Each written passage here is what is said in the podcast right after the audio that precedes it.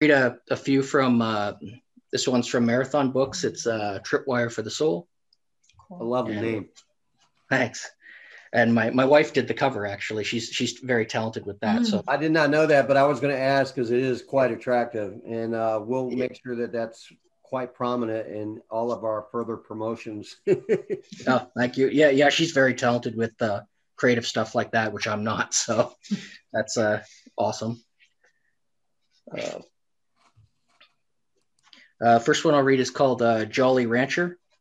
Um, it's not a, I, I, you guys probably remember the candy Jolly Rancher or whatever, but uh, it's not about that. It's actually old rancher. But anyway, I guess all his ranch hands were working out. Seasonal hires from the city, paid as well as one can hope, surrounded by desolate fields and the ever present smell of manure. At this dude ranch with a name no one could remember, even some of the older ones that had spent many seasons there.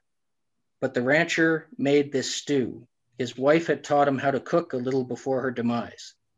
Laid to rest in the family plot in back, with the child she died giving birth to, a boy named William. This jolly rancher taking everything in stride, grabbing his guitar each night so he could sit by the grave and play his wife's favorite songs. Then up and at him again, cracking jokes before first light. A couple boiling pots of coffee every bit as farm strong as all the young men who gathered around with cup in hand.